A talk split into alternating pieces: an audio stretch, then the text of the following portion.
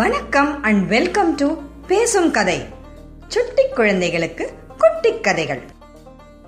சித்தாசிரமத்துல யாவும் வெற்றிகரமா முடிஞ்சதுக்கு அப்புறமா ராமரும் லக்ஷ்மணரும் தங்களுக்கு என்ன அடுத்த ஆணை அப்படின்னு சொல்லி விஸ்வாமித்திரர் கிட்ட கேட்டாங்க. விஸ்வாமித்ரரும் ராஜகுமாரர்களே நாங்க எல்லா முனிவர்களும் இங்கேருந்து இமயமலையில் ஒரு நகரம் இருக்கு மிதிலாபுரின்னு.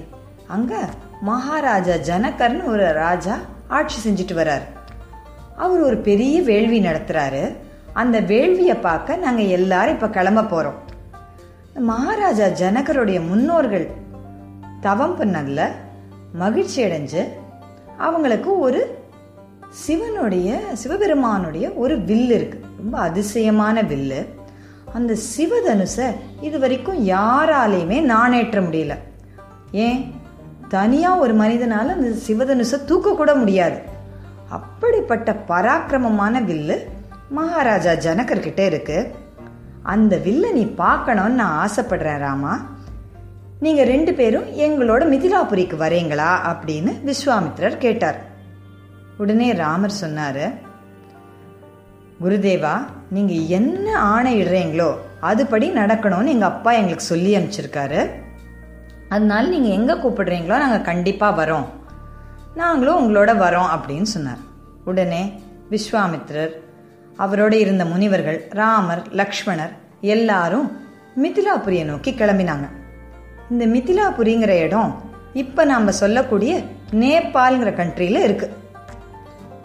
இப்போ அந்த இமயமலையில் இருக்கிற அந்த நகரத்துக்கு போனோம்னா அவங்க கங்கையை கடந்து தான் போகணும்.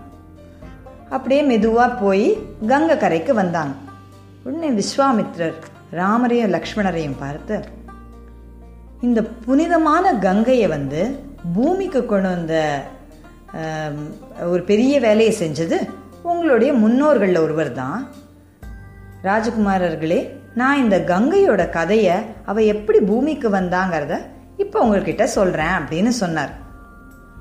பர்வதராஜனான ஹிமவானுக்கும் அவனுடைய மனைவியான மனோரமாக்கும் ரெண்டு பெண் குழந்தைங்க இருந்தாங்க. பெரிய பொண்ணு பேரு கங்கா ரெண்டாவது பொண்ணு பேரு உமா. புனிதமான கங்கைய தேவலோகத்துக்கு அனுப்பும்படி தேவர்கள் பிரார்த்தனை பண்ணாங்க.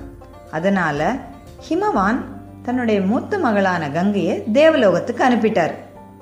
ரெண்டாவது மகளான உமா சிவபெருமானைத்தான் கல்யாணம் பண்ணிக்கணும்னு நினைச்சு கடும் தவம் பண்ணி சிவபெருமானை கல்யாணம் பண்ணிக்கிட்டாங்க. இது ஒரு பக்கம் இருக்க இக்ஷ்வாகு குலத்தில் குலத்துல சகர மகாராஜான்னு ஒரு மகாராஜா இருந்தார். அவருக்கு ரெண்டு மனைவிகள் இருந்தாங்க. கேசினி சுமதி. அவங்களுக்கு ரொம்ப காலம் குழந்தை இல்லாதனால பிருகு முனிவர் கிட்ட போய் பிரார்த்தனை பண்ணாங்க. அவருடைய பிரார்த்தனையால ரொம்ப சந்தோஷப்பட்ட பிருகு முனிவர் அவங்களுக்கு ஒரு வரம் கொடுத்தார். உங்கள் ரெண்டு பேருக்கும் நல்லபடியாக ஆண் குழந்தைகள் பிறப்பாங்க. ஆனால் ஒருத்தருக்கு இந்த குலத்தை வளர்க்குற இந்த வம்சத்தை வளர்க்கக்கூடிய மாதிரி ஒரே ஒரு மகன் தான் பிறப்பான். இன்னொரு பெண்ணுக்கு அறுபதாயிரம் வீரமிக்க ஆண்மகன்கள் பிறப்பாங்க. யாருக்கு என்ன மாதிரி வேணும்னு சொல்லுங்க அப்படின்னு சொன்னார். உடனே சகர மகாராஜாவோட மனைவியான கேசினி சொன்னால் இந்த வம்சத்தை வளர்க்கக்கூடிய ஒரு குழந்தை எனக்கு போதும். சுமதி சொன்னா எனக்கு அறுபதாயிரம் வீரமிக்க மகன்கள் எனக்கு குழந்தையா பிறக்கட்டும் அப்படின்னு சொன்னான். இந்த சுமதி யாருன்னா மகாவிஷ்ணுவோட வாகனமான கருடனோட சகோதரி. இதே மாதிரி அவருடைய ஆசீர்வாதத்தை வாங்கிட்டு திருப்பி அவங்க வந்து தன்னுடைய மாளிகைக்கு வந்துட்டாங்க. கொஞ்ச காலம் கழித்து கேசினிக்கு அசமஞ்சஸ் அப்படிங்கிற ஒரு மகன் பிறந்தான். சுமதிக்கு அறுபதாயிரம் வீரமான குழந்தைங்க பிறந்தாங்க. இளவரசர்கள் நல்லபடியாக வளர்ந்தாங்க. இல்லை அந்த அறுபதாயிரம் பேரும் மாபெரும் வீரர்களாக இருந்தாங்க. ஆனால் கேசினிக்கு பிறந்த அந்த அசமஞ்சஸ் ரொம்ப கொடூரமானவனாக இருந்தான். அவனுக்கு அடுத்தவங்களை கஷ்டப்படுத்தி அதில் ஒரு சந்தோஷத்தை அடையிற ஒரு குணம் உள்ளவனாக இருந்தான். இதனால எல்லாரும் ரொம்ப வருத்தத்தில் இருந்தாங்க. இவன் தான் இந்த குலத்தை வளர்க்க போறவன். ஆனால் இவன் இவ்வளோ கொடூரமானவனா இருக்கானேன்னு எல்லாருமே வருத்தப்பட்டாங்க. ஒரு அளவுக்கு மேலே அவனுடைய கொடூரத்தன்மை போன உடனே அதை தாங்க முடியாம அவனை காட்டுக்கு துரத்தி விட்டுட்டாங்க. அசமஞ்சஸ்க்கு ஒரு மகன் இருந்தான் அன்ஷுமான். அன்ஷுமான் அப்பா மாதிரி இல்லாம வீரனா இக்ஷ்வாகு குலத்தில் ஒரு அரசனாகக்கூடிய எல்லா தகுதியும் உடையவனாக இருந்தான். இப்படி போயிட்டு இருந்தபோது ஒரு தடவை ஒரு தடவை சகர மகாராஜா ஒரு பெரிய அஸ்வமேத யாகம் நடத்தணும்னு ஆசைப்பட்டார். இந்த அஸ்வமேத யாகம் நடத்துறதுனால நாட்டுக்கு பல நன்மைகள் விளையும். அந்த அரசருக்கு சக்தி ரொம்ப பெருகும். அவர்களுக்கு புண்ணியம் ரொம்ப கூடும். அதனால தனக்கிட்ட அறுபதாயிரம் வீர புதல்வர்கள் இருந்தாங்க. அதனால அஸ்வமேத யாகம் பண்ணணும்னு ஆசைப்பட்டான். இந்த அஸ்வமேத யாகம் எப்படி பண்ணுவாங்கன்னா ஒரு நல்ல ஒரு ஸ்ட்ராங்கான ஒரு குதிரையை அனுப்பி அதுக்கு பின்னாடி அவன் நாட்டு வீரர்களை அனுப்புவாங்க. இந்த குதிரை மேலே ஒரு அறிவிப்பு ஒட்டப்பட்டிருக்கும் இந்த குதிரை எந்த நாட்டுக்கு வேணாலும் போகலாம் அந்த நாட்டு அரசர்களுக்கு ஒரு அறிவிப்பு இருக்கும். இந்த குதிரை வந்து இந்த ராஜாவோட சேர்ந்தது. உங்களுக்கு இந்த ராஜா வந்து ரொம்ப பராக்கிரமசாலி அப்படின்னு நீங்கள் நினச்சிங்கன்னா இந்த குதிரையை வந்து நீங்கள் உங்கள் நாடு வழியாக போக விடுங்க. இந்த ராஜா நமக்கு நண்பர் நீங்கள் நினச்சிங்கன்னா போக விடுங்க. இல்லை இந்த ராஜாவோட நான் தான் சக்தி வாய்ந்தவன் நீங்கள் நினச்சிங்கன்னா இந்த வீரர்கள்கிட்ட சொல்லி எங்கள் அரசரோட சண்டைக்கு வாங்க அப்படின்னு ஒரு அறிவிப்பு விட்டுருக்கும். அந்த குதிரை எல்லா இடத்துக்கும் போகும். அது பின்னாடி வீரர்கள் போவாங்க. யாராவது சண்டைக்கு கூப்பிட்டாங்கன்னா இந்த படை போய் அவர்களை வென்று அதுக்கப்புறமா திருப்பி அந்த குதிரை போகும். இந்த மாதிரி இந்த யாகம் பல மாதங்கள் நடக்கும். அப்படி இந்த யா குதிரையை அனுப்பிச்சு இது பின்னாடி வீரர்களையும் சகர மகாராஜா அனுப்பி வச்சார். இப்போ இந்த அசம் இந்த அஸ்வமேத யாகம் செஞ்சு சகர மகாராஜா எங்கேயாவது தன்னை விட சக்திசாலி ஆயிட போறாரேன்னு சொல்லி தேவர்களான தேவர்களுடைய அரசனான இந்திரனுக்கு ஒரு பயங்கரமான ஒரு பயம் ஒரு இன்செக்யூரிட்டி அந்த மாதிரி இருந்துச்சு.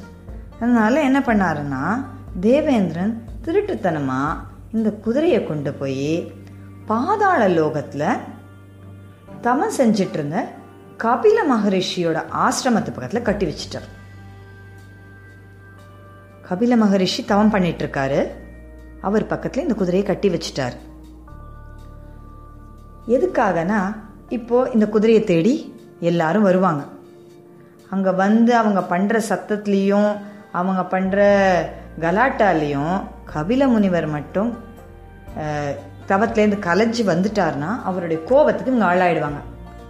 அஸ்வமேத யாகம் பூர்த்தியாகாது. இதுக்காக இந்த மாதிரி ஒரு பயங்கரமான பிளானை போட்டு இந்திரன் கொண்டு போய் அங்கே அந்த குதிரையை மேய விட்டுட்டார். இப்போ குதிரை காணோன்னு வீரர்கள்லாம் போய் சகர மகாராஜா கிட்ட சொன்னாங்க. எங்கே போச்சுனே தெரியல அப்படின்னு சொன்னாங்க. உடனே சகர மகாராஜா தன்னோட அறுபதாயிரம் வீர புதல்வர்களை கூப்பிட்டு பூமியில் எங்கே இருந்தாலும் இந்த குதிரையை தேடி கண்டுபிடிச்சு கொண்டு வாங்கன்னு சொன்னார். எல்லாரும் போனாங்க. பூமி முழுக்க தேடினாங்க. குதிரை கிடைக்கல. திருப்பி ராஜா கிட்ட வந்து சொன்னாங்க குதிரை கிடைக்கல அப்படின்னு. உடனே மகாராஜா சொன்னார் ஒருவேளை யாராவது பாதாள லோகத்தை கொண்டு போய் ஒழிச்சு வச்சிருக்கலாம். பாதாள லோகத்தில் போய் தேடுங்க. சீக்கிரமாக அந்த குதிரையை எடுத்துட்டு வாங்க. ஏன்னா குதிரை இல்லாமல் யாகத்தை பூர்த்தி பண்ண முடியாது. ஒரு யாகத்தை பாதியிலேயே சரியாக பூர்த்தி பண்ணாமல் விட்டுட்டா இந்த நாட்டுக்கு பெரிய கேடு வரும். அதனால் இந்த யாகத்தை எப்படியாவது பூர்த்தி பண்ணும் எவ்வளோ சீக்கிரம் முடியுமோ அவ்வளோ சீக்கிரம் அந்த குதிரையை மீட்டு எடுத்துட்டு வாங்கன்னு சொன்னார். அவங்களும் குதிரையை தேடி பாதாள லோகத்துக்கு போக ஆரம்பிச்சாங்க. ஆனால் வழியில் அவங்களுக்கு யார் யார் மேலாம் சந்தேகம் வந்தோ அவங்களெல்லாம் துன்புறுத்தி கேட்டாங்க. நான் அவங்களுக்கு அவசரம். சீக்கிரமா அந்த குதிரையை எப்படியாவது திருப்பி கொண்டு வரணும். யாரெல்லாமோ அடிச்சாங்க உதைச்சாங்க நிறைய பேரை கொன்னாங்க. அப்படி நிறைய பேரை கேட்டு கேட்டு கேட்டு கேட்டு பாதாள லோகத்துக்கு போய் சேர்ந்தாங்க. அங்க கபில முனிவரோட ஆசிரமத்தில் இந்த குதிரை இருக்கிறத பார்த்தாங்க. ஆஹா குதிரை கிடைச்சிடுச்சுன்னு உங்களுக்கு ஒரே சந்தோஷம். பக்கத்தில் தவத்தில் இருந்த கபில முனிவரை அவங்களுக்கு யாருன்னு தெரியல. யாரோ இதை எடுத்துட்டு வந்த திருடன் தான் இப்போ முனிவர் மாதிரி வேஷம் போட்டுக்கிட்டு தங்ககிட்ட தப்பிக்கிறதுக்காக உட்காந்துருக்கான்னு நினச்சி கபில முனிவரை பிடிச்சி அவங்க அப்பா கிட்ட எடுத்துகிட்டு போனால் ஒரு மேலே பாஞ்சாங்க. தன்னுடைய தவம் கலைஞ்சதுனால கபில முனிவர் பயங்கர கோபமாகி கண்ணை திறந்து பார்த்தார். அவர் பார்த்த அந்த கோபத்திலேயே அந்த அறுபதாயிரம் வீரர்களும் அதே இடத்துல எரிஞ்சு சாம்பல் ஆயிட்டாங்க இப்போ திருப்பி குதிரையை எடுத்துட்டு போக யாருமே ஆள் இல்லை. இந்த கதை உங்களுக்கு பிடிச்சிருந்தா இது போல நிறைய கதைகள் கேட்க பேசும் கதை யூடியூப் சேனலுக்கு சப்ஸ்கிரைப் பண்ணுங்க. நன்றி வணக்கம்.